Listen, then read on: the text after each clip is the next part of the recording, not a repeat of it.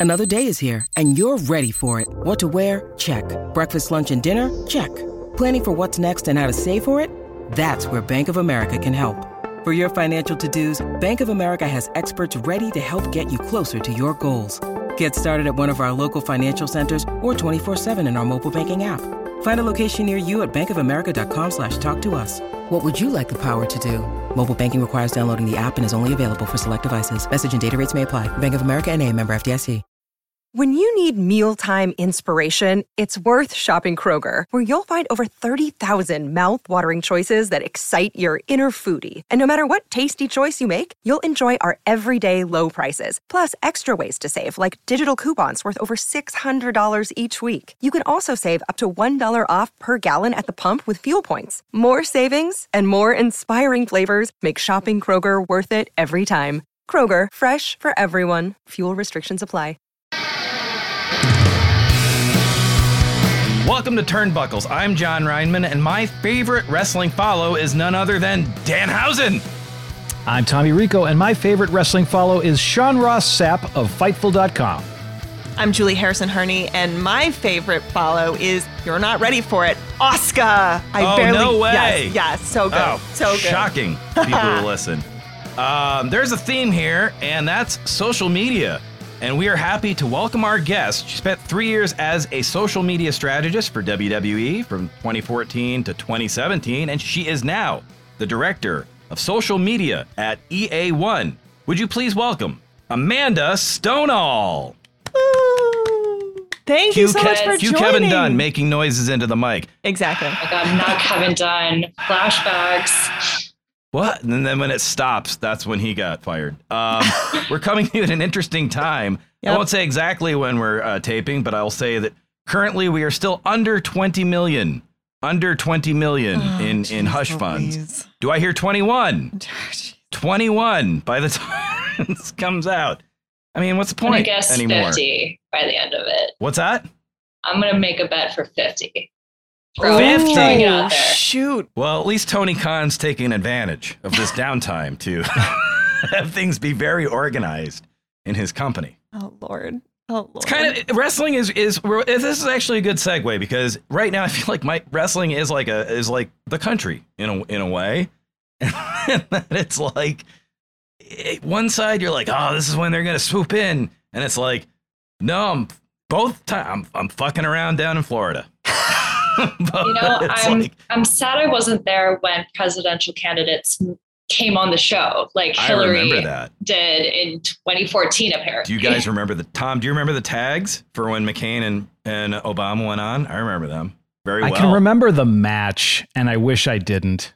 Do you remember that when the but do you remember when they actually appeared, the actual candidates during the elect? They actually this is how different our country used to be. I thought that WWE didn't get into politics according to Titus 2008. O'Neill. 2008. Only if they featured both of them. Yeah. They had to feature both, and that's why it was fair. Got it. the the Got it. tags were uh, you were either a McCainiac, which is interesting. Fun fact: John McCain younger than Hulk Hogan, and um, either that or the winner. Do you smell what Barack is cooking?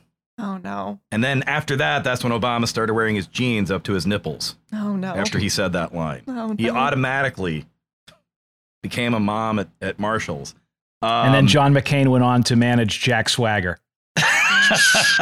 Oh, wait, that Sarah was Zeb Palin Coulter. to manage him. But uh, that segues nicely into because an interesting thing happened in our country: uh, social media, and uh, or some may call it, and I made this up, anti-social media. Dad joke. Um, I also trademarked the Facebook just in case we ever get that cool. Um, but I don't Amanda, think welcome to the Facebook show. of any kind is cool anymore. uh, so my ex, I, I asked her out when I this out. I asked her out, and I called it the Facebook. I said, "Are you on the Facebook?" And that was my first line to her.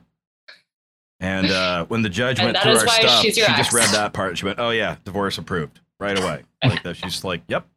Um, but Amanda, thank you so much for joining us here.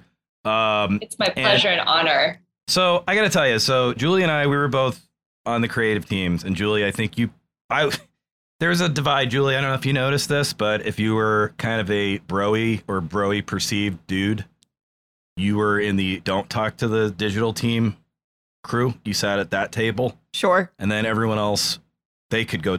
Was it like that in your writers' room a little bit? No, I don't think so. I think at that point we were also so separate. I, Mm. I feel like when you talk about working in creative at WWE, Raw and SmackDown were a very collaborative, creative team. We were very separate. Like I had no idea what was going on at SmackDown. But doesn't it go in waves? Because Probably. Like I saw when they did the draft, the the when they brought back the draft and when they rebranded SmackDown, when they moved it back to Tuesdays. I feel like it depends on the era. It's true. It's true. You know, I like a thing that was interesting was, uh, did you know was was Liz Mata there when you were there, Amanda? Liz Mata trained me. Genius. Liz Mata is the is absolutely gold. Like, Genius. queen of all queens. I agree. Truly, like, watch out, Charlotte. It's it's Liz. I agree with that. Absolutely. Liz Mata made me the woman I am today. yes. Oh, I, that's I so owe my life to her. Yeah. She's a genius. Oh my god. Let's put that out. That's Liz. Yes. I'm glad. Let you know what people are getting credit where they should. And uh, I Aaron, would- the great Aaron her. Blitzstein, who should he want should should be allowed to just walk in there. I'm just going to say, no, for real. Aaron Blitzstein is is one of the most brilliant people I've ever met. Um, and did you ever get to meet Aaron, uh, Amanda? I don't think I did. I don't know Don't- exact. Do you know exactly how it ended, Julie? We don't have to talk about it on air. I don't Uh, think so. No. I just do I. know that I showed up and he Me was and hi- me and talked about. Yeah, you both were gone. Yeah. yeah. My Yeah, there was a- first day, was- and I was Jon, like, "Where's my Speaking friend Jon?" waves, there was yeah, there's a wave. Well, Jon, if, Jon, if he wants know- back in, all he has to do is crash a car into Monday Night Raw and then get by security with a black hoodie, and he, he'll get gonna, on TV. I'm gonna wait till Amanda's gone to beat the shit out of you guys about this. We're gonna do the raw recap later, and just to let Great. everyone know, uh, so um, uh, for a job I have in media, you know how they say it, it debuts Friday on another network.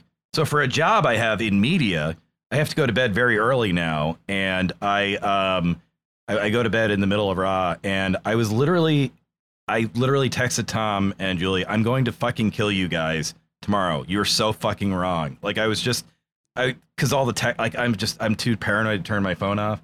So I'm gonna kill them later. We have very differing opinions. And this week I'm Tom. I'm the wrestling fan, and these guys are nerds. But Amanda, um, so so as Well, I was Jon, saying though, like Aaron had a very good relationship with Liz Mata.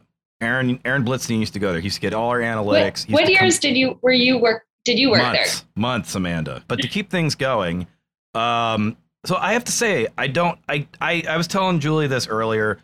Um, about ten years ago, I just gave up. I just don't know social media. I, I used to have to. Tweet, I used to have to put our monologue jokes at Jimmy Fallon show into tweets, and I lost my mind. I had to get it down to 140 characters.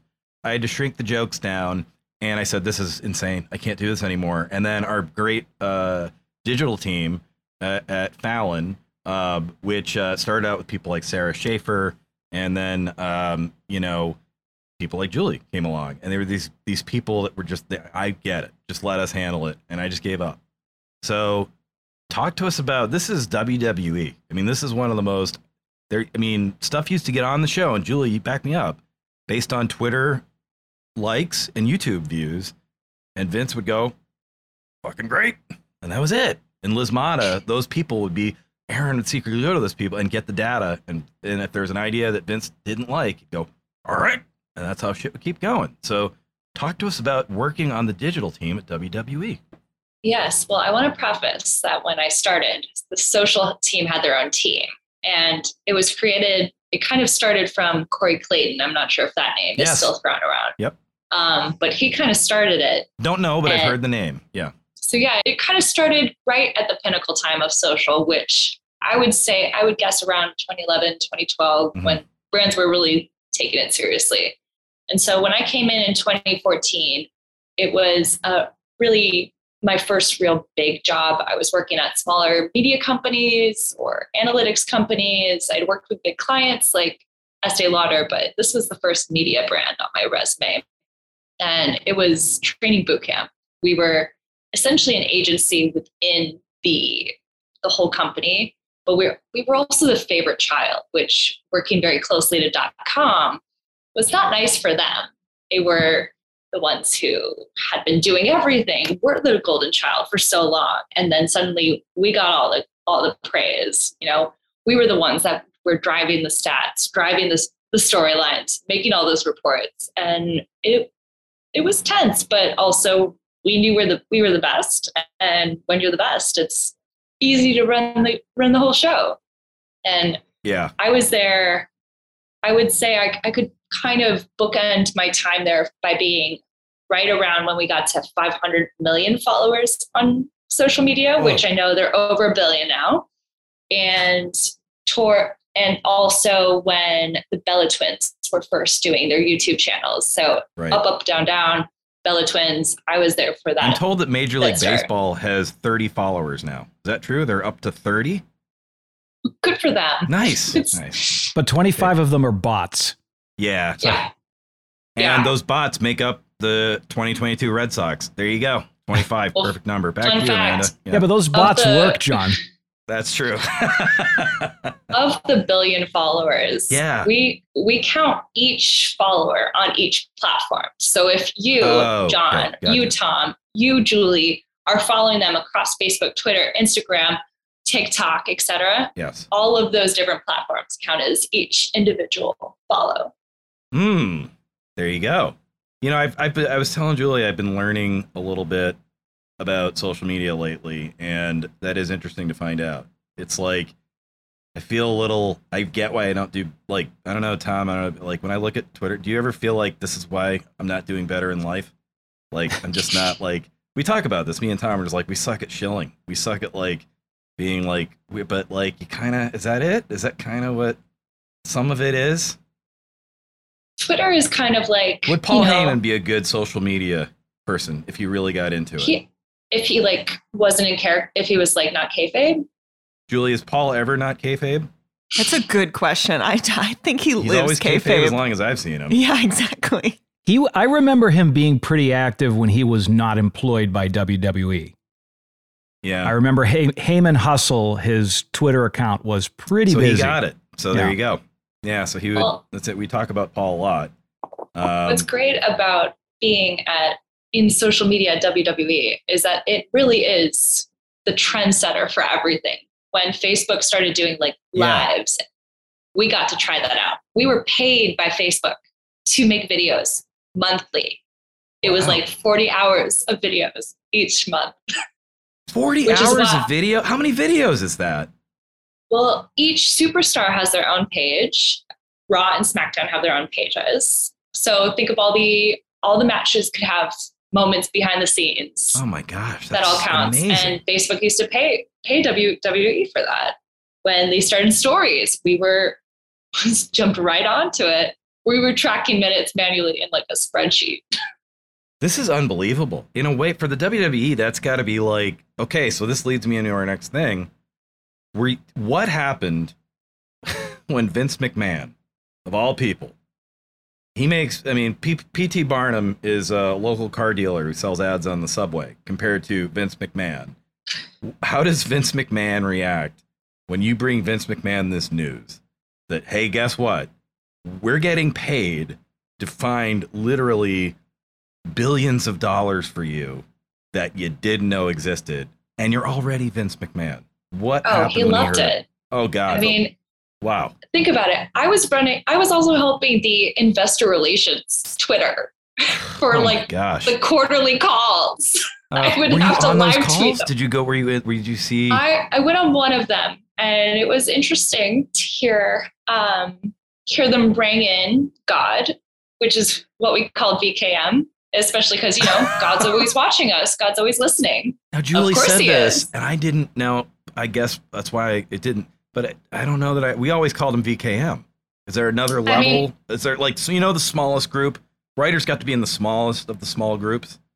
Yeah, I did. I wasn't in VK. So. Is that a higher level than VKM? God. So WWE started my my trend that I've now brought to many other companies where I abbreviate executives because it makes sense. It's really easy to acknowledge someone just by their initials. I'll do, you know, Julie's JHH. I don't actually use that, but now I will.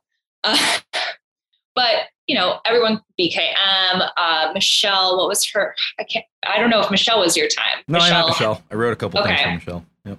Um, obviously, Steph didn't have one, but obviously Triple H. Sometimes we just say HHH. Oh my But- god, I only got the Hunter. I, I wasn't but- doing. I wasn't. But that was even God worse came than I thought. Mostly out of fun and because when you and I'm not a religious person, but thinking about God's always You're watching not as religious you, as Vince McMahon. but yeah, praying to God, making sure He He blesses us, like Ugh. it fits, and He is kind of a deity to the marks. So true. That is kind of. I was thinking about that. Uh, yeah, it's like, would God wear a suit though to everything? Like I. That's the only thing. I don't think Vince and God would get along just because of the sandals. God doesn't No, he would, shave. would beat him up. God doesn't shave. He Nope. lets it win. Vince would beat him up. He lets it win. sure. Did you? Amanda. How often did you get to meet with Vince when you were on digital? Did you guys get a lot of I, FaceTime? I never met with Vince, but I saw him frequently in the hallway because apartment digital and social. And you asked him nicely, please leave. digital that and was the only social was on the first that. floor and the gym's on the first floor Oh, God. so i would uh, we would see him every time he had to work out so you know very you know whatever And he worked out a Uh, lot. he works out a lot I'll let that one sit. but you know that's that's really the only time i did Did- once have to cover for liz mata in sending either i believe it was the smackdown report and i got one question from him which i brought to uh, my boss at the time Oh, I thought you were gonna say you sure. brought it here, like you had the email still from Vince. no i had you know Shane, who is?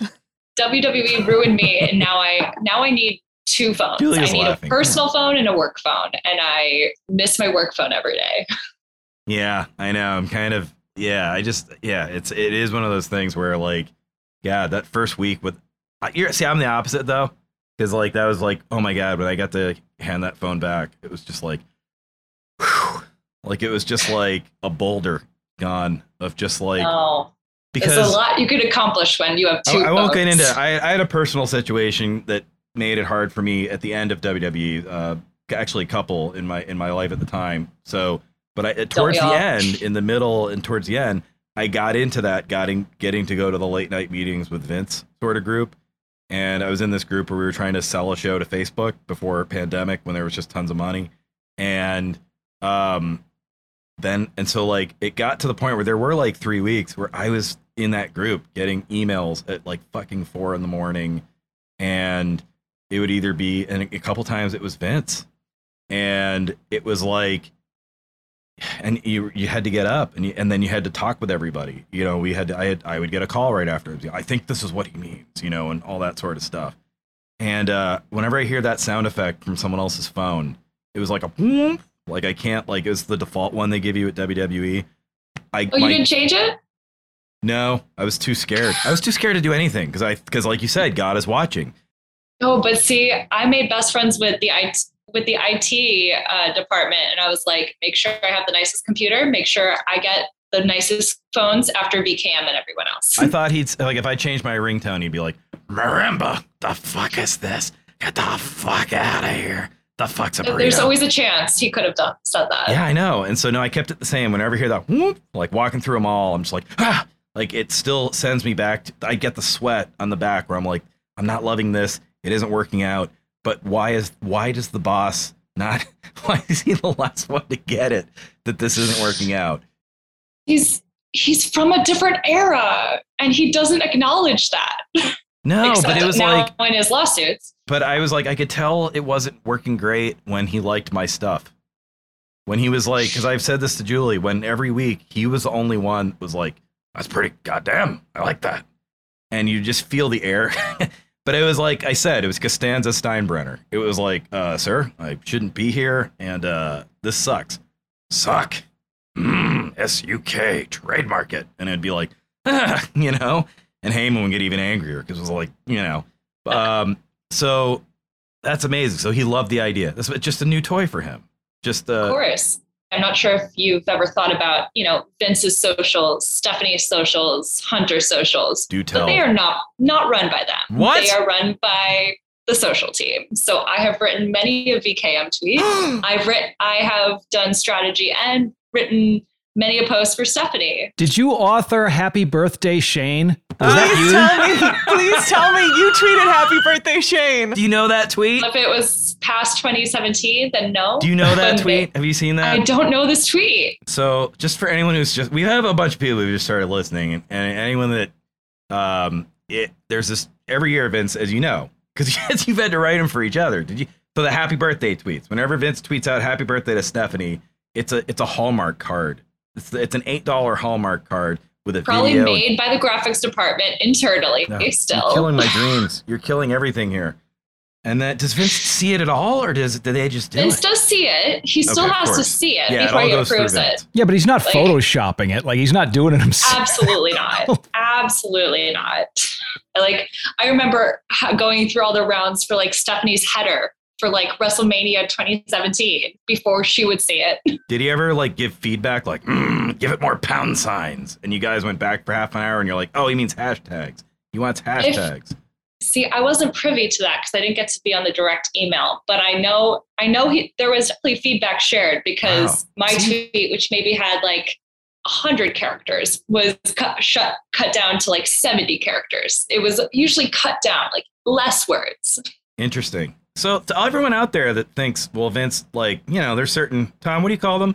Old heads. You came up with that, right? Yeah, I Ego- know that was CM ego Punk who came up No, with I'm pretty old, sure you were old head ego podcasters. No, Tommy Rico. He came up with old head ego podcasters. I mean, I'll take at Tommy credit for Rico- it, sure. Tommy Rico comedy on Twitter. Yes. Uh, but uh, some of them say, "Ah, Vince doesn't know what's going on anymore. But like Vince, fuck, he reads everything, right, Julie? Oh, In your yeah. experience- Oh, Yeah. he he reads everything. So yeah, I just said everything, um, everything. He would respond to emails that weren't even for Vince. for him. Some- He was just No, yeah. copying on them. Yes. Betsy Wait, Kelso I all the time would get like good thinking emails from Vince, and she'd be like, "I didn't even know he was on that email."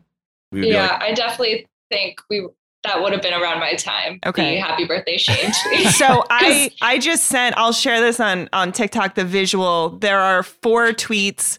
One that says happy birthday to the incomparable Stephanie McMahon. I'm a lucky dad. Then a mm-hmm. leader, a father, and when he needs to be a cerebral assassin. Happy birthday to my son-in-law, Triple H. Happy birthday to at WWE's Babe Ruth, John Cena. I really can't describe in words how much John Cena means to me and the WWE universe. Hashtag hustle, loyalty, respect, and love. And the last one is Happy birthday at Shane McMahon. period. I His son, from the little his I know, firstborn child. he probably there was probably a lot more to that tweet, and Yeah. then they had to cut it. Oh my god. The only way it That would have been is worse is if it was just HBD at Shane McMahon. I've gotten that from my own father. oh boy. Oh god. That He had things that to is- do. we- I will say, Julie, did you guys talk about that all the time in the room? No, no. Oh, we always did. I didn't It hear about it until came I met was- you. No, it was always we would whenever we had to do graphics, we would jokingly text on our personal phones the Shane tweet and be like, "What do you think of this one?" And it would be like just the happy birthday Shane. Everyone was in on it. Nobody gave a shit because we knew Vince wouldn't fucking care. Um, so that's the funniest thing. If you And search so- Happy Birthday Shane in our Slack channel, the Turnbuckle Slack channel, it's like there's 50 entries. Like we're just constantly sending it to each other. Happy birthday Shane has become a derogatory like insult. It's the middle finger now of the wrestling. It should world. almost be like your cut, like happy birthday Shane, like your Bravo Bravo. I Bravo. love that. Let's give that to WWE. I Yeah. want Hunter to come out, and the next time someone gets kayfabe fired, go. You know, uh, who would it be this time? Like uh, Sonya Deville? Happy birthday, Shane! And the arena goes crazy. they all know what it means. Nice. Oh no, she got happy birthday! She got happy birthday! Amanda, I'm a I'm a little older than the other two co-hosts, so I've been a lifelong WWE fan, first WWF. And one of the things, and I'm also fascinated by marketing. Um, and one of the things I've always been interested in with WWF and then E is that no matter what era they've come from, once Vince took a hold of the com- the company in the mid '80s, you would see them reach out for the next big media project. It was like, okay, first we have cable TV, then we get pay per view, then we're gonna get network TV with NBC, and it was they were always, and then we'll do live on Monday night. Is they were always reaching for the next thing, So they were really for a company that is a that is offering a very old, very carny product. They were always reaching for the next big media opportunity. And I remember I mean, the early they days had of their streamer before WWF.com. anyone else. Yeah, There's- WWF.com. They had Byte This. Yeah. Uh, it would take you 20 minutes to download someone's Titantron video so you could listen to their music, their entrance Yeah. music. But- Yeah. So, Network? but the period that the you. WWE network. uh, w, which no, WWF.com, the old But one. Vince But had that were- idea. Bruce said Yeah. in a meeting that when we were pitching that Facebook show, he made a joke because Vince like had had that idea for a network since the 80s. Did you know that? Did everyone know that that was like in the late 80s, like right after WrestleMania 3? Vince was like, Bruce was telling, he made it, and Vince went, God damn, that's right. And they were joking about how right when Bruce came to the company, Vince was already saying this is going to be its own channel someday. And everyone Yep. was like, You're fucking crazy. Like, you can't do even do sports on your own channel. But Amanda, you Always were fucking there- ahead of it. you were at the you were in the marketing team in a very pivotal time because again as a lifelong viewer of WWF and WWE programming that era that you were in what 20, 2014 to 2017 they Mhm. went from hey WWE is on the internet to hey WWE is the internet like there was a Yes. huge Yeah. quantum leap in that time can you explain was there an overarching strategy was it just like everyone creatively going in different directions to try to find the new thing, the next thing. it, you know, a mix of it was the fact that, as I mentioned, Facebook noticed what power we had. Twitter noticed what power we had when the, Twitter first brought the um, emojis at the end of a hashtag. We got to t- try them out, and we were the first to like get. You know, I remember when they gave NBA one for each team, and we were like, we can't have one for each superstar. Are you kidding me right now? Mm. But you know, I I was there for the initial ones. Everyone but Shane. Well, Shane's Everyone is a but birthday Shane, of cake, course. and it's there permanently. But in 2015, there was a crazy, Sorry. crazy request from VKM where we had to react to pop culture, even though WWE is pop Ah, culture. this was So I wonder 2014. if- Was that you? you- you- 2015? Oh, 2015. Okay. Ah, see, that's Uh, that's a sweet spot right there. That's fun. Yeah, but it was also like, what do you mean react to pop culture? We are pop culture. Mm. How like Right we answer. set pop culture. Give her a fucking raise. The rest of you are fired. We are. at the Don't leave me alone with him. it was like almost doing a meme before memes became what they are now. Got it. A little bit. Got and it. obviously, memes kind of trickled down to the dot com team, which are still learning how to do social, although I think most of them now are working in social media. Um, but, you know, it's that's the thing too. Everybody was like, oh, social, the golden child. But everyone thought like anyone with a Facebook thinks Did they people can really say that to you? Was that actually an out loud thing, or was it kind of subtle? Or It has been said to be in different places, but it's Oh. definitely a thought where it's like, oh, I have an Instagram. I know how to do a story. It's like, oh wow, no, you don't. yeah. you actually do not.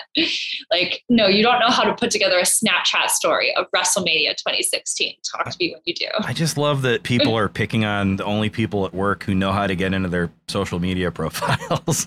Well, I'm not Hey, sure if you guys know yeah. know this, but social media performance was directly tied to the executives' bonuses. Whoa. Wait, to the the social executives bonuses or everyone's bonus? The, the like the VKMs, the Michelles. Oh the, shit. Yeah. The brass. Oh shit. That actually I said that and then I'm like, oh man. Because I was like, oh, they like oh, that's why they like. Yeah. Okay. Mhm. But Yeah. what an incentive to push forward. I mean, Yes. if you don't have that kind of incentive, it's That's very crazy. easy to coast when you have a company that's basically a monopoly for as long as they were. Right. And like, you know, uh, they stopped doing this, but there used to be a, a deck sent out, I think monthly, quarterly, uh, another Mana original, but Mhm. we, we would have brag facts, right? And every time it was always John Cena, the most followed active US athlete Yep. of all time. It's true. Yep. I have a ton of respect for for the digital team though, because even like back in the day, everybody points to WCW versus WWF and why WWF won that war. A lot of it, at, at the very very base of it, was the fact that WCW did not know what they were doing on the internet at all, or couldn't care less, Or television. yeah, or te- yeah, or really anything. But WWF was airport. so good in the early days of the internet that they were just they were running circles around WCW. and Yeah. sti- and still do like right now AEW's digital is mostly wrestler driven, which is great, but it also comes with a price, which is the fact that the production values are much lower. So it's got a kind of a homey feel to it, but it also feels second rate. I didn't, I don't know, Julie, if we talked about this, but I've talked about this with someone. Um, I don't know if you guys believe in this theory that AEW is secretly an offshoot of WWE. No, yeah, I, I, I Another, can't, like, buy that. Really? Wait, I but think- why? I need to hear this theory. Yeah. I mean, wasn't it started by Cody Rhodes? I will say that Partially. nothing and now he's back and I, at WWE. I- and Cody Rhodes obviously is always going to be kind of a WWE golden child because of his dad. I mean, in preparation of this this episode, I was reading up on you, Amanda, and you're a very smart, brilliant person. And I feel like this is a moment that in like 18 months, I'm going to look back at and go, oh, fuck, maybe. She told me. Yeah, I'm just being honest with everybody. I'm sorry for the language, but th- at least that's what I'd say. And you know, it, it, I, nothing surprises me. And as I said to these guys at the beginning, like it's a time when WWE was like down, and Tony's dancing at a wedding, which we might get to later. And so it does kind of seem odd. And I will say that I'm someone who I don't I don't like to believe in conspiracy theories, but when I hear a good one like that, I go, oh crap, I can't now I can't unthink this. I need what to believe think? there's competition, like just for my soul, like I, I because I'm a lifelong WWE fan, and I really want them to have competition, and I am enjoying it. Like I do enjoy their breeds program. Healthy. It's it's healthy, Yeah. right? Like that's what they say.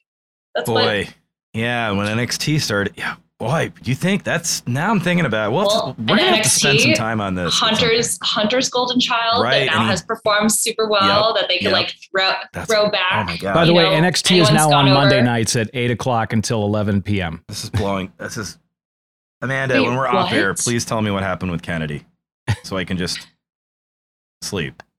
Well, I mean, I Um, actually Mr. I have a Kennedy, question. the wrestler, Mr. not John Kennedy. F. Kennedy. I just want to know why it didn't work out for him. I thought Paul Heyman would Vince be a good Kennedy advocate. McMahon? Is that what you're talking? He named a character Mr. Kennedy. Did, Did, he you know really? that? No, I didn't. Yeah. How long, Did he? Tom? How long was Mr. Kennedy around for?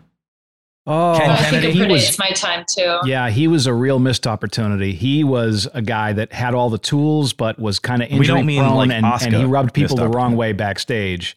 But Mr. Kennedy was. It felt like he was there longer because he had really impactful feuds. Like he feuded briefly with Shawn Michaels.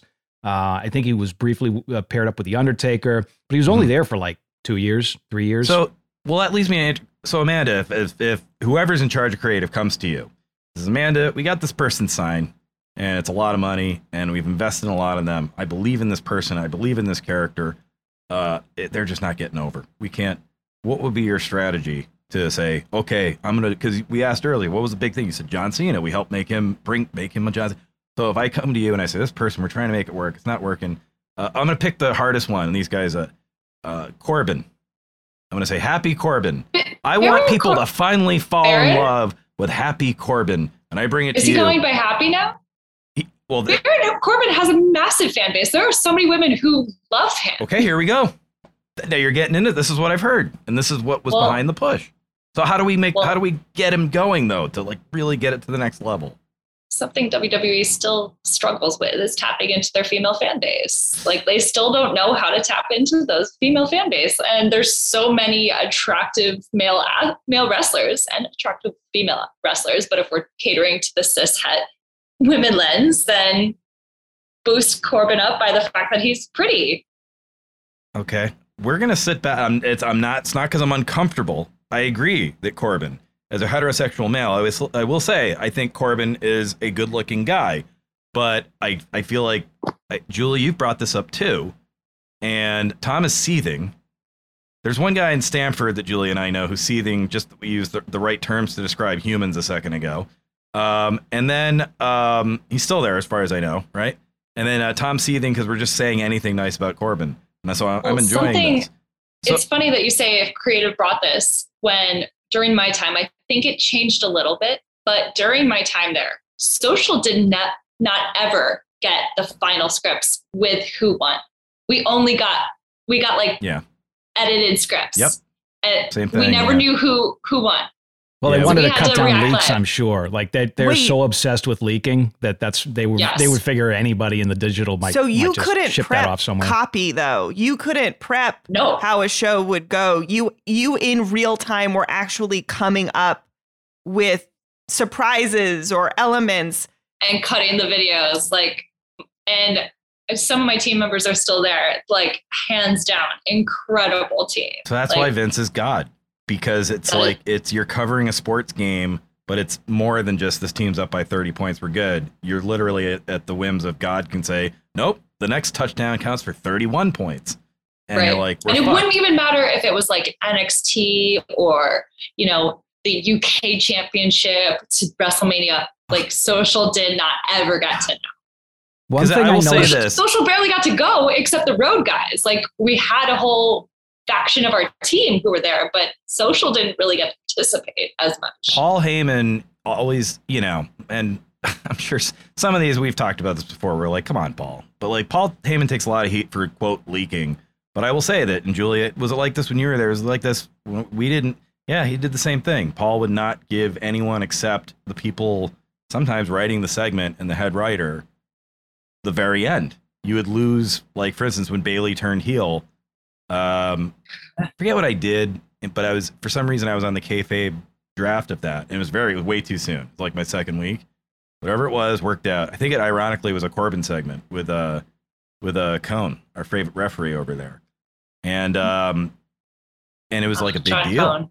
what a nice guy Great guy. Super funny. He did a funny thing that Vince cut and he still did it. And Ed Koskey said, Come on, look at that. And Vince said, All right, leave it in. Because it was like my, uh, I was like, Come on, give me something. And, um, and so, yeah, great guy. And, um, yeah, it's like I, Paul used to do that where he would, he would really hide stuff. And I've, the rumor I've heard is that that was part of the tension between Paul and some of people higher up was that they were trying to, in particular during a pandemic, find ways to market and find ways figure out what merchandise to make and who to put at the top. And Paul wouldn't give away results because Paul's old school like that.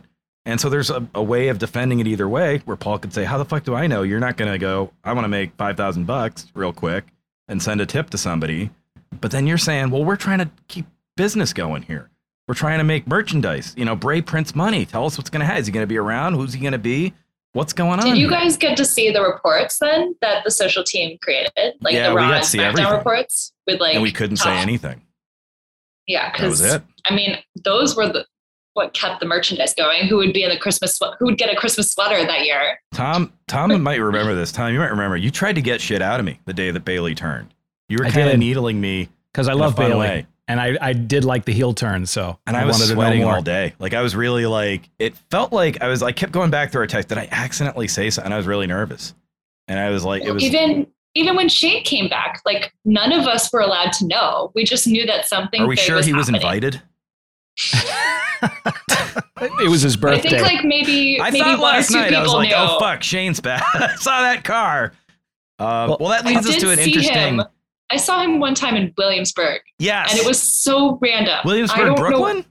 Williamsburg, Brooklyn. I don't know what he was doing there, but I once saw him in Williamsburg, and I was like, "That's Shane McMahon." Like, Alone by himself? alone, alone, by the subway. Oh boy. Like, that kind of dovetails into something I wanted to ask. So we were talking about um, the digital team and putting out certain information. So one thing that I noticed, especially in the, during the time that you were there, was WWE during their um, basically when they were reporting on something that happened. They were really trying to outscoop the scoopers. So, like, instead of Dave Meltzer or Bryan Alvarez putting a report out, WWE would jump ahead and make sure that they got the story out and made sure that they did either an Instagram post or a video, something detailing. Can you talk about that a little bit? Because I'm always fascinated to see how WWE will put a story out before the reporters can get to it. mhm. No, definitely. Sometimes we had to wait for .com, which, as I've mentioned, .com isn't as fast as we'd like them to be. But that's where having an image, having a video, having anything that social can get ahead of first, and then .com can react to, and then obviously all the other pieces can then respond to. But absolutely, breaking news: who is getting let go? you know, you guys talked about the 4 a.m. emails. I any death, we got on top of it immediately. It didn't matter what day, what time. What was There the, were do you remember? Was there on one in particular? I hate to ask this; it's a dark question. I was there when China died. Yeah. R.I.P. When you get to social media, do you is, does, do you ever get numb to that? Where you're just like, it's kind of like I worked in local news for a while, and I was like, yeah, okay, yeah, shooting, right, whatever, stabbing, whatever. You know, uh, not to bring this podcast completely down I'll to turn it the, around. Don't worry the base, I'm Mr. Fun. but um, yeah, no, it definitely contributed to my depression. I'm on two meds now, so thank you, antidepressants. But Same here. Yeah. it, it is it is devastating to be surrounded by mass mass shootings and and the trauma of that. I mean, I don't think we as a society have even scraped the surface of what No. trauma we experienced uh, during Mm. COVID, and we might never. So that's Julie knows. She worked with me for about a year, right, at the Yeah. Tonight Show, and uh, you saw you saw me deteriorate. No, I didn't know I was, but yeah, it was during the Trump years, and it was just uh, well. I couldn't you do know, it. Like it's just it does kill you at a certain point because you have to read everything that you can't tell people, so that if they Yeah. say something, you go, nope, don't make that tweet, don't make that reference because I'm going to keep happened. it dark for a little bit. When Trump won, I came in the next day, like just crying, Oh, crying. Oh. I was the only one. Everyone was talking about Dean Ambrose fighting a plant. And I was like, are we really not going to talk about what is happening to our society right now? Like, am I really the only one who cares? And that's It how was Dean Ambrose got kicked out of WWE. Probably. They were like, "You're right, Amanda. You're the smart one here." Only a few weeks later, we got a company wide email about Linda being a cabinet member. That's the one email Vince did not read, by the way. Well, apparently he didn't read uh, Kevin Dunn's truck either. Oh God, yeah. Let's talk about that for a second. We weren't, but we might as well. Did you see that, Amanda? That I guess No. Julie, did you see that banner? Was that real, or can I- you not talk to us about no, that? No, I that it said it was at the Thunderdome when that Okay, was so up, the- and yeah. I was not at the Thunderdome. I only worked in the PC. By that time, I was gone. Got it. We should tell people if they don't know that there that Kevin Dunn Oh, allegedly had a Trump 2020 banner on a WWE production truck truck throughout uh, the entire run of Thunderdome. Right? That's what they're saying, basically. Yeah, the photo was tweeted out a couple hours ago by Sean Ross Sapp of Fightful.com. And yeah, that's that is what it is purported to be. And I bet a funny joke was made about it by Danhausen from AEW. Um, so what do you do in a case go- like that? Is well, how do what what email do you get when it's like? Uh, Um, we're in some usually would be it would be uh, so when I first started, I was kind of straddling Liz Mata and her team of like analytics and then also strategy. And then I kind of moved strictly to strategy. But in a case like that, it would be like, what are the numbers showing? What are people saying? Mhm. Just to just to assess how much damage control is needed. Do you mind? And then go from there. I'm going to ask a tough question, and maybe you can't answer this. What did Vince say when Trump won? did there wasn't a public uh, announcement or anything, but I'm not sure if you remember, the whole family got to go to the White House and take photos. Yep. So Even we Shane? did not post those as well, but I don't think Shane actually. Oh, that's the- right. Oh no! That's right. I- he didn't. No, I think it was Stephanie and Hunter and their kids and and John Cena. No, I'm kidding. not John Shane Cena. was stuck getting a tour from Rudy Giuliani. Come over here. Um, I'll show you the entrance I sneak in from. Oh. Um, not not to go backwards to the death side, but I will say the death that hit me the Rudy's most Rudy's been was, gone for 30 years, and he's just a vampire. no it was Howard Finkel because Oh, I the rode I rode the company van with him. Like How I knew him personally. I've heard Howard Finkel was the Was most delight. lovable Oh, greatest human such being a sweetheart ever such at a that company. absolute Do you have a great. Howard Like, Finkel story for everyone seems to have a story about how special he was. I don't know if I have like a specific story, but definitely he would ask a lot of social media questions and be so like, I don't it. really understand this. Yeah. But but he was so curious and just so kind, so dear, just always always greeting all of us. Such a sweetheart. So many people Uh, owe their careers to the Fink, from wrestlers, uh, and new, you know, and then uh, Ah. Justin Roberts. I may have just gotten us uh, totally blacklisted from WWE, but Justin would be proud of me. He's a, he's a friend. He has talked about how much he loved the Fink. Uh, speaking of people, I've heard mostly good things about, and uh, Stephanie McMahon, the chief branding officer. Did you get to work with her um, when you guys Yes. were doing social? You must have. As- she's As mentioned, Yeah. uh, helps with her strategy, Mhm. met regularly with her team, wrote some of her posts, posted a few times And for she came her to the behalf. meetings. You got to talk to her. You got to. She did not come to Oh, the she meeting. didn't? She no, her her team would relay the information back if whatever was needed. But usually those requests were like, oh, what do you need to post on behalf of the community? What do you need to do for Connor's cure? What other things should she be involved in, etc. But I hmm. do have a funny Stephanie McMahon story. Okay.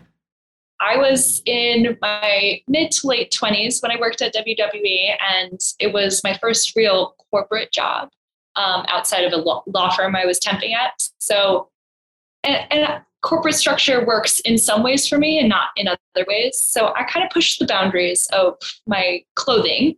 I'd wear, I've worn a few crop tops in my days there. I wore some short dresses and skirts. And I heard through the grapevine that one of my dresses was not up to uh, Stephanie's standard. I did not hear it directly from her ever, but I heard it through the grapevine. so enough Wow. people obviously knew about that. Oh my gosh. Well, that's not the that's not the Steph story I was expecting. Yeah. Yeah. It's interesting to hear. I remember, yeah, if you even went in there on a day off to get something, you still had to kind of dress up a little bit. I would say the only time I didn't dress, I wore like comfier clothing was WrestleMania week when it was just the digital team in the office, Oh but we my oh had to go God. every single day. we went on Saturday and Sunday. Yeah. And I was staying at a hotel in Stamford, so no one could say anything because I'm here on a Saturday. I'm here on a Sunday. Yeah. Like I will wear sweats. Oh, that brings up a good question, though. So, Amanda, what does a WrestleMania weekend look like for the digital team? uh, absolute hell because it started with Raw, then SmackDown, NXT, um, and then Thursday through Sunday were events. And as the social team strategist, I kind of thought saw myself as like the UN ambassador in that I touched every single department, every any department that had a social presence. I was involved in, no matter how low on the totem pole. So, music department, the movies department, investor relations, uh, CSR, talent, you know, talent, everything. Um, so nonstop chaos So, throughout. compare that to a regular next week, like a regular week at WWE Digital versus a WrestleMania. What's the workload as a multiplier? Is- Something that WWE taught me is how how on to be. You know, there wasn't an off season ever, as you guys know. Yep. Um, but WrestleMania really is for the entire month leading in. Mm-hmm. And WrestleMania meetings start in like January, February, leading into April. so WrestleMania time that week, either half the office is gone because half the office got to go except the digital and social team.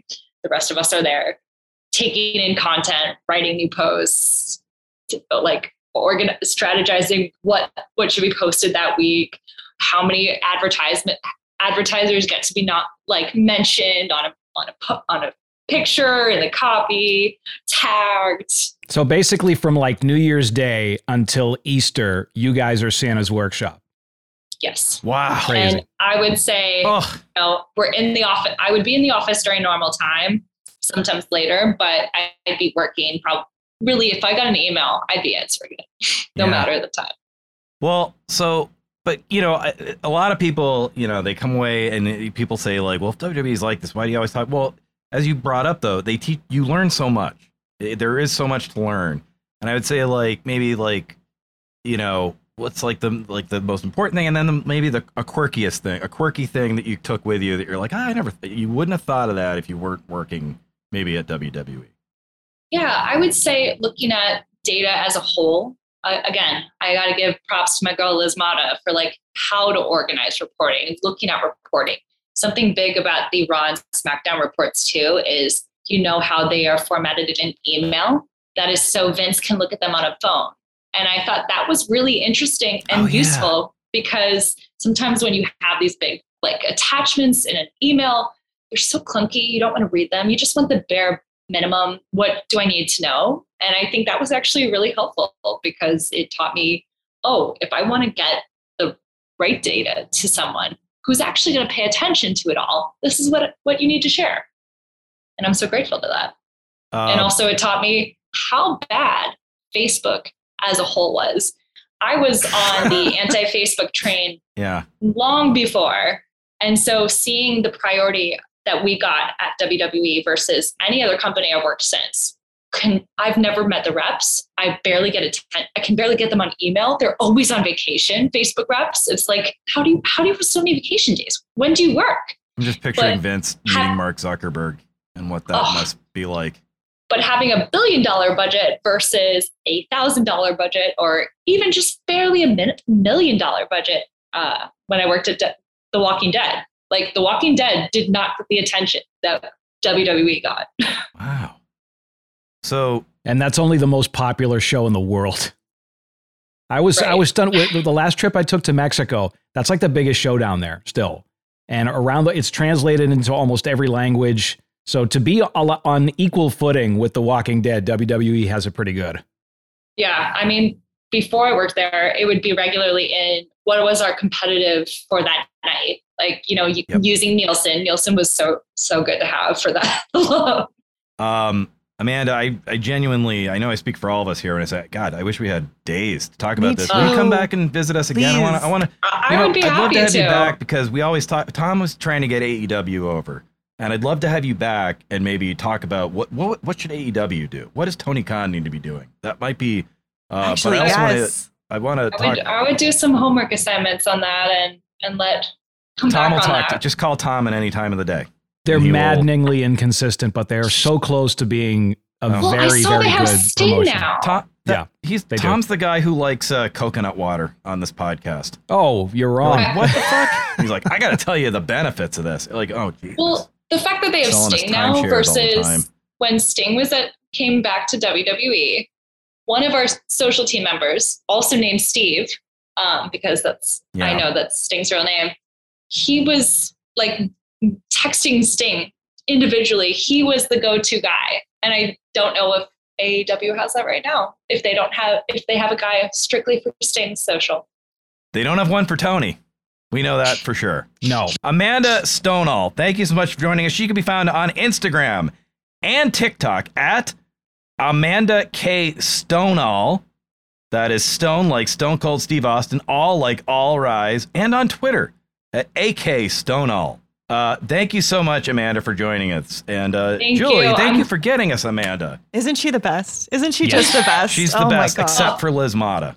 oh, Liz Mott is also. They they both Queen, have yeah, queen. correct, Queen. correct. But I'm glad you made the Stone Cold reference because I had to get a Stone Cold holiday sweatshirt. My holiday sweatshirt collection is my prized possession There from you go. WWE. I have a Rock one and a Stone Cold Steve Austin one. nice. Thank you so I much for them joining us. Amanda. Thank you. you. And now it's time for the Raw recap. Raw recap. So, Julie, um, boy, and Tom, that open. whew, uh, that was a teleprompter went down, or someone dropped the cue cards uh, open. That just went a long time. It I'm going to be the dissenting well voice on out, this. So but you, you Wait, both you watched liked it it? live. I didn't love it, but you both watched it live, and I watched it on tape delay because I'm in the West Coast, and I, it wasn't the worst thing I've ever seen. Uh, it wasn't good, but it Well, it, it, it, it was directionless and it was convoluted and it was laughing. confused. But it wasn't a complete car crash. Like it wasn't as bad as well, I actually, expected. it was. Um, Well, that- you that walked was into later. that one. um, so yeah, it just went wrong. I will say it was probably the worst segment of the Triple H creative era Bayley so far. one. Yeah, I felt bad. For, I felt really bad. But she Bayley. recovered okay because she Mhm. then turned it into the crowd annoying her, which the crowd then got louder. that was I actually not like a bad way to get some heat. Bayley again. I was like, ah, fuck. It felt like she lost twenty percent of her battery in that moment, and I was just like, shit. You hate to see that, you know? Well, but uh, she did not name those two performers, and that's a problem. When you have Dakota Kai and Iyo Sky, why did you name Io Shirai Iyo Sky when you have a Dakota Kai? Y- y- are you hearing what's that's why happening? I think Bruce has a secret walkie-talkie in his pocket that's going, God damn, why don't they rhyme? Well, and and by the way, Bayley was not the least impressive of that trio because I I'm still not seeing it with Dakota Kai or Iyo Sky. I, they are both very when you debut new performers, if they are not giants, if they are not like physical specimens in some way, they had better be really impressive in the ring. And both Iyo Sky and Dakota Kai are very average performers. They I, and they're not new. So I don't know what I'm missing, but they both seem very middle of the road to me. Okay, so this is it. This is the moment where we're all gonna fight because I'm gonna kill you guys. Um, okay, so we had two debuts. We had uh, Dexter Lumis. Now, first of all, I'm gonna call this out and say I don't know who came up with the name Dexter Lumis, but what? Come on. That is that is that is like when someone tries to name a president and they can't they don't know any and they just say George Jefferson. Okay, the Oh, horror movie guy's bad gonna guy have wrestler. to. Who? Uh, hmm. Doctor Loomis. Who's a killer? Dexter. He's Dexter Lumis. It sounds just like Doctor Loomis. I know. God damn it! Didn't you hear the marketing girl? Like it. That's a bad name. I will give you that. But you guys didn't like. Tell me why you didn't like it last night before I kill you. Okay, well, the car crash segment. So they they had a couple of backstage segments that teased that something was going on in the background, and one of them was framed so poorly I didn't notice it, and that's the car crash. So that was, I think it was the Kevin Owens segment where they were interviewing Kevin Owens backstage. I totally missed the car crash in the background. I did see the security running past uh, Control Bayley and Company, and so that was great. That was very funny, uh, and it was it was cool to see that kind of interaction. But the at the end, so they purposely didn't frame Dexter Lumis in the shot on television, In the television broadcast, right? So yes. that they could then reveal it on Who's social they? the WWE Thank social department. So they they had a clearer shot. So all you saw at the end of the broadcast, the TV broadcast, was at the end of the AJ Miz match. AJ was celebrating, and then kind Another of great was Miz fo- performance, by the way. Miz being the utility guy, killing Yep. it. The, a decent match. And then at the end, you saw AJ looking into the crowd and you saw some commotion and you saw someone being yanked away. It looked very real. Um, on the so now you have to go to the socials to notice that who was it? It was Dexter Lumis. Dexter Lumis, like the other reveal on SmackDown, which was Karrion Kross, Mm-hmm. They are both white guys almost about to turn 40 mm-hmm. which is most of the You're roster. You're, striking a nerve here, Tom. yeah, they're they're not the type of performers that can move the needle. I I like the surprise. I don't think the surprise is impactful because I don't think the average WWF fan or WWE fan has any idea or cares who these people are. Karrion Kross, when he was debuted on the main roster and worked at NXT, was completely shaved bald, and he shows up on SmackDown with a full head of brown hair. Who is that? Who who is this person? it's it's it's Well, just I'll some tell you, other guy. Seinfeld, Karrion Kross, like Michael Cole screamed, doing a good job on broadcasting. Julie, I don't think he tick- said the name. Tick that talk out there. I don't think he said the uh, name. Eight hundred million views or whatever the fuck it was. on it. Nonetheless, People I don't really think those. love Cole. Cole's big on TikTok. That's our first T-shirt. Cole's big on TikTok. Was he our first hundred thousand view TikTok? we got? Oh yeah, yeah. Tick Michael's talk. Well, know, nonetheless, like. Michael Cole a lot more popular than Karrion Kross or Dexter Lumis. I think both Oh, of those performers okay, are I'll not. give you They're not needle movers, and they're just. Hey, you know what? Great to introduce new people to the roster. They're not going to help much. Julie, why did you? Why didn't you like it? Oh, I didn't mind it. I'm okay with it. I Julie was just just saw me making faces on the Zoom and was like, "Yeah, I'm oh just god, gonna." I'm not gonna. No, I I was just more excited for Scarlett than I was for Kross. Tom, when was the wrestling boom? In the '80s, Yeah, yeah, but remember the boom that was bigger? It was the '90s. and how many? How many? Car- I will oh, destroy what was you the guys name of were the, out What was the name of that style that we were just talking about on the podcast? What was the name of that style of broadcasting? Was it the Attitude Era? No, What? there's a certain. I, I oh, recall Crash the word TV. crash. Yeah. Crash TV. Oh, Right. what happened last night? Yes, Crash. but but you, we're doing That Crash TV signal. with performers that, Hunter could have walked. we're Out, back. It's Crash TV again. yeah, but we're doing Crash TV with performers that could have walked out of the 1970s. Oh. Like I, the whole "I Will Destroy You" promo. like that- it's gotta Fame? go. It's got the only thing worse than "I Will Destroy You" is Becky, Becky, Becky, Bianca, Bianca, Bianca. The the women uh, trolling each other with saying their name three times. Oh my god. Oh Kross is God. not a good promo. And by the way, I'm familiar with Tom, not- Kross's work. I've I've watched him in the Indies. I saw him in NXT. He's tall. Okay. This is, a, this is He- you know what? He's a- another Baron Corbin. This is They already have one of for you, those. Tom. This is too far. You're gonna have to come out and apologize to the crowd Okay. Sure. You're- I don't. I just just gonna go. don't think those guys are going to move the needle. I don't think either of them is going to pique enough interest where they're going to blow anybody's mind. No, the reveals are nice, but they're not. They're not guys that are going to be They- long term fixes. I knew De- Dexter Lumis when I got up this morning, uh, at like God, four thirty in the morning. Dexter Lumis was still trending top three in the U.S. And so you know what that did? As someone who didn't watch NXT, I went and I said, "Oh, who's this Dex- Who's this Dexter Lumis? Other than the guy with the worst name in the world." And I went in and I was like, "Now I want to know more." I'm like, "Oh shit, what's going on here?" So like when you watch an episode of like a drama like Barry or something like that, and someone shows up and Barry goes, "Oh fuck," and then it goes to the credits. Don't you want to know who that was next week and find out why he's scared of them? Yeah, but Oh. Tom Tom is spoiler Tom's just alert. rolling his eyes. Yeah, Tom spoiler alert saying they're not that good. Like the the I because I agree. I think the reveals were I thought the actually reveals kind were of great. I thought they were really great.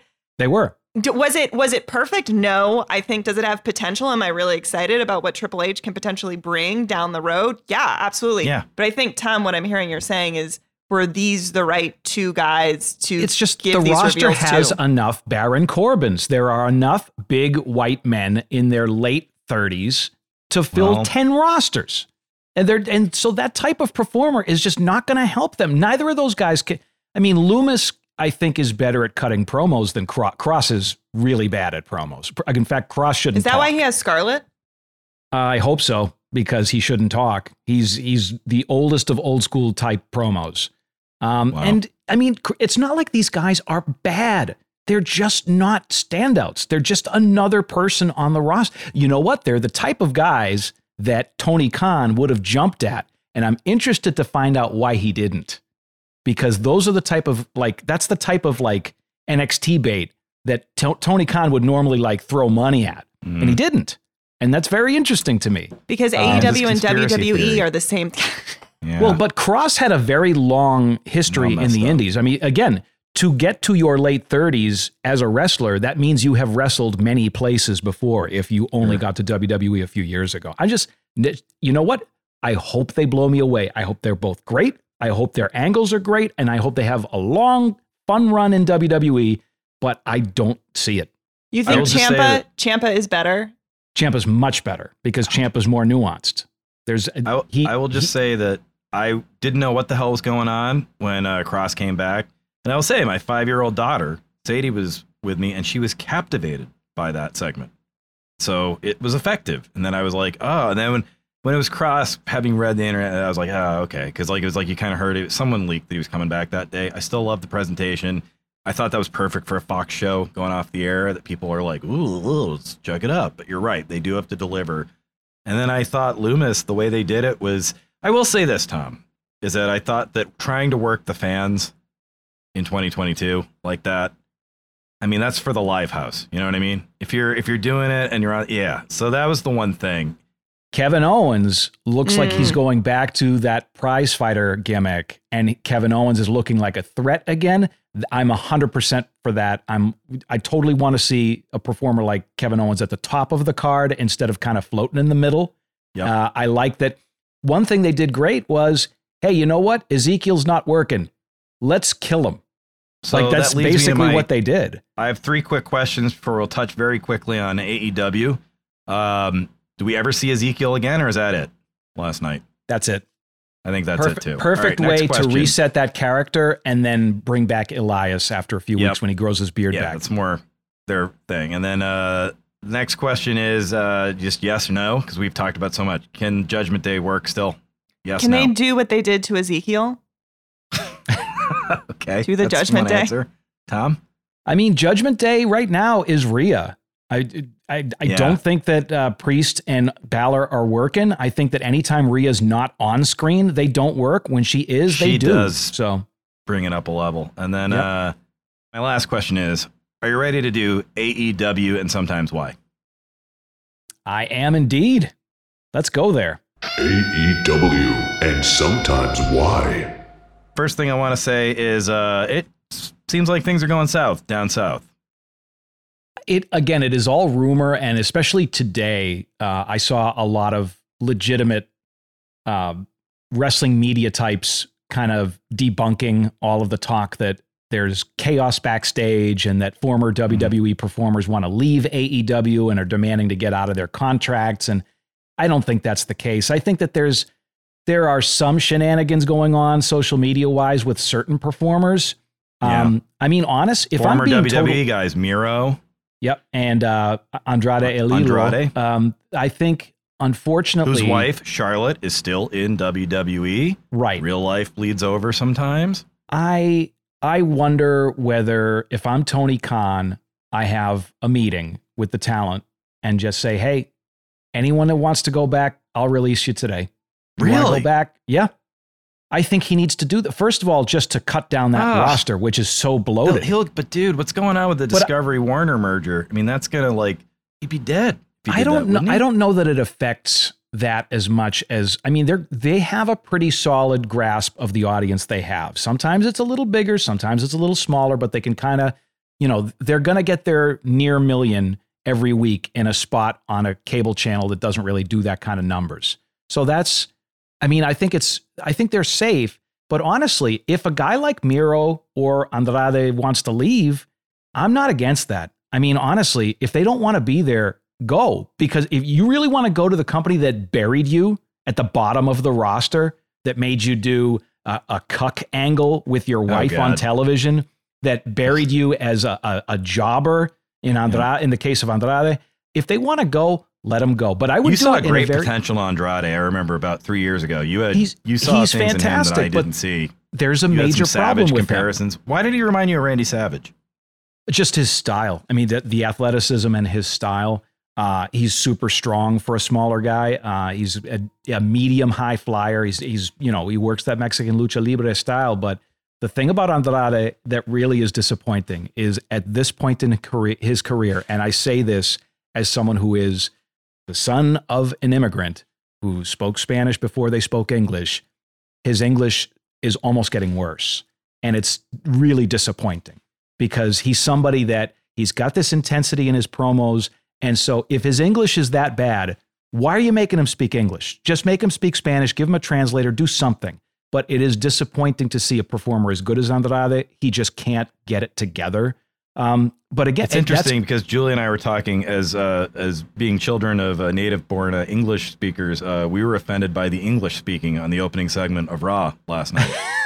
the English-speaking performers were not up to our stand. It was It kind was of like rough. Kai and Sky had to like kind of take it, and they made it Yeah. work in the end. Yeah, I was going to just say the two boy. non-native English speakers numerous, actually had to way. save I'm not singling anyone out. I'm like, did half you not come to this Yeah. rehearsal? Did you not get the new draft of what was happening here? Just a Well- rough night. It just goes to show, just on live TV, one thing goes south. But back to the AEW. Um, what they do you made a big mistake on working? Dynamite. So, well, they made they made a big mistake on Dynamite. I understand why they did this, but this is one of those not listening to the audience problems. And so they opened Dynamite with Orange Cassidy versus Jay Lethal. Cassidy, uh, and again, this is Sean Ross Sapp of Fightful.com tweeting this. He tweeted, Cassidy is just perpetually over.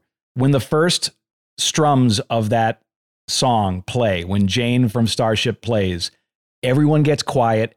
And as soon as Freshly Squeezed hits their, their version of the Titantron and Orange steps out, it's bananas. But Jay Lethal, they're AKA trying to build banana. him. Yeah. They, they try to, they're trying to build him because he's got a match coming up with Wardlow. Don't feed him to Orange Cassidy. That, that- I mean, that's, that's so Cassidy, they're, they could have been, had a, a schmozz finish or a DQ. I mean, there's there's a bunch of people interfering in the match, including one of the funniest things. So Jay Lethal has a bodyguard in the form of Satnam Singh, who is a giant. He's seven foot four. He fills up a doorway. Now that came- I'm sorry, Tom, but that was a bad debut. That's a oh, bad Oh, debut. oh, horrible, horrible. But now they're they're using him Here's a tall man they're using him as a during heavy. the NBA playoffs. Is Yeah. everyone confused? They're, they're using they're Let's using him it. as a goon, which is that's that's what he should be used for right now.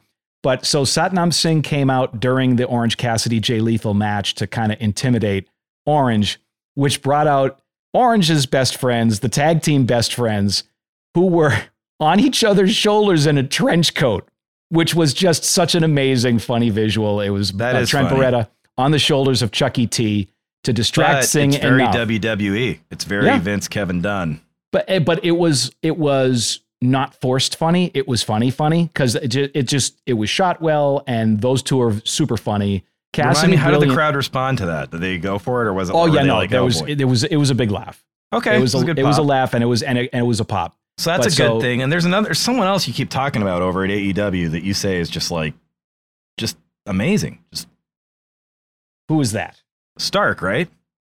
So yeah, so Starks, um, and again, this is well, you know what? This is a mixed bag for me. So Starks had one appearance. When you have a superstar as hot as a Ricky Starks, you put him on TV as much as you can. And so right now they have an angle where his former partner, Powerhouse Hobbs, turned on him, effectively doing a double turn where Ricky Starks, former heel, cut a promo, a fiery babyface promo, and showed respect to Hook after he lost the uh, FTW championship to Hook. Um, a great segment.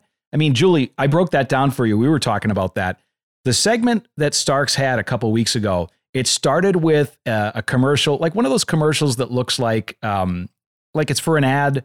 It's an ad for a product that you don't know what the product is, or it's like, or like an ad for cologne. It was like this avant-garde uh, video package that they Geico did for Stark, Ricky Starks. everybody. Here he Yeah. is.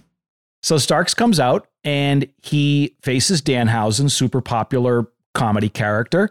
Danhausen is recovering from a broken leg. He's cleared to wrestle, but he's not quite in shape yet. So quick match. He makes quick work of Danhausen. Doesn't quite hurt Danhausen in the process. Everybody, I think, understood.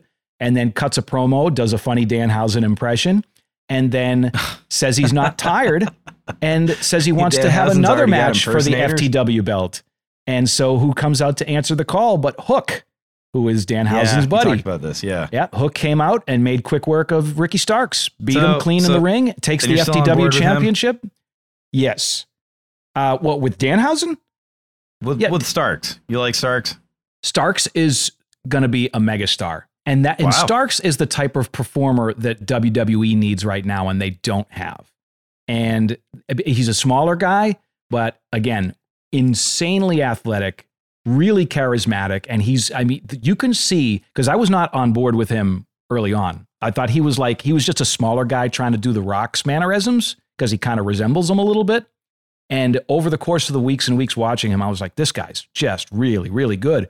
But then they complete. So this guy who's had a video package, a match with Danhausen, a match with Hook, loses the FTW championship, shows sportsmanship as a heel, and shakes Hook's hand, gives him the belt, and then cuts a promo with his his goon, Powerhouse Hobbs, in the ring, cuts a fiery babyface fo- promo, and then Hobbs turns on him and just nails him in the back of the head with a lariat. So you got a double turn. You got Powerhouse Hobbs was already kind of on the fence as far as like he was a heel becoming popular because he was getting was some of that done. Ricky Starks Yeah. magic. But now we got a great feud going.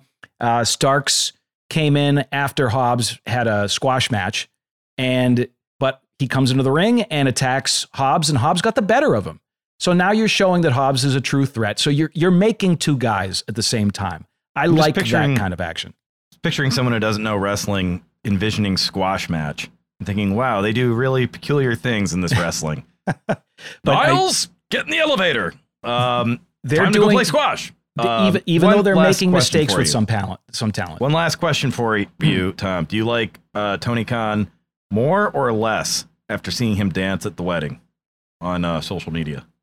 Well, I, I will throw it back to Ricky Starks. There's You say more? there's a footage of him dancing at that wedding, and it's insanely good. Um, you know what? I like TK at that wedding. I can't Me too. picture Vince being at the wedding of like a, you know, an upper card. You went to Ed wrestler. Koskey's wedding. Well, how long had they worked together? Like a Ed was like a son to him. Yeah. We, we actually called him Ed McMahon. That was Yeah. the nickname for Ed.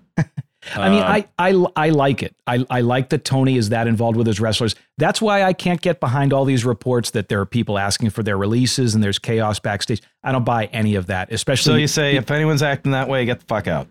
Yeah. Well, but no, Okay. but not even like that. I would do it magnanimously. I would Sure. literally say, "Hey, we want people who want to be here. If you don't want to be here, I'll sign you out. No problem." It's interesting. I'd like to see what some of these people that we that we always rag on, the Corbins of the world, maybe not them for you, but some of these people that we rag on who are in the mid card in WWE, it would be interesting. See uh, if Tony gets a reset here, especially with CM Punk eventually coming back from injury. We hope, and uh, But he, that. uh, But will- unfortunately, the report on Punk is that he's coming back slower than expected. It looks like the foot break was a little, a little worse than they thought, and he's going to take more time off. That's okay. I'm gonna just, stay just have Punk giving these interviews at Comic Cons. and I love it. Speak, Yep. Julie's speak loving- freely. Speak Julie's freely, Punk. Punk. Punk has been a very, uh, very vocal advocate for women in a time where women can use as many advocates as possible, uh, and as publicly as disagree with possible. that. Nope. Um, and I will real quickly say that if you want to watch uh, WWE, uh, one side that's uh, on USA at eight on Monday and Tuesday, and then Friday at eight on Fox. And if you want to watch AEW, that's Wednesday at eight on TBS and Friday at ten on TNT. And that's our show. Thank you for listening. Please subscribe, review, and give us a nice five star rating. Also, follow us on TikTok and Instagram at Turnbuckles Pod. We are also now on YouTube as well. Turnbuckles Podcast on YouTube. Make sure you tick our talk. And thank you to Michael Cole, who is over, as they say, like Rover on TikTok, everybody. Cole's blowing up over there. He is blowing and up. as I always say, and as we heard earlier, hey, let the writers, maybe some other people, dress like writers for other people. Until next week, everyone. See ya, buckleheads.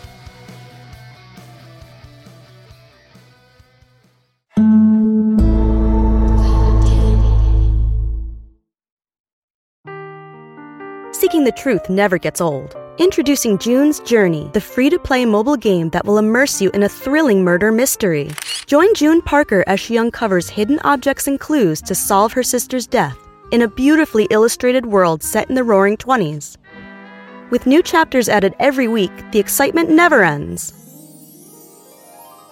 Download June's Journey now on your Android or iOS device or play on PC through Facebook Games.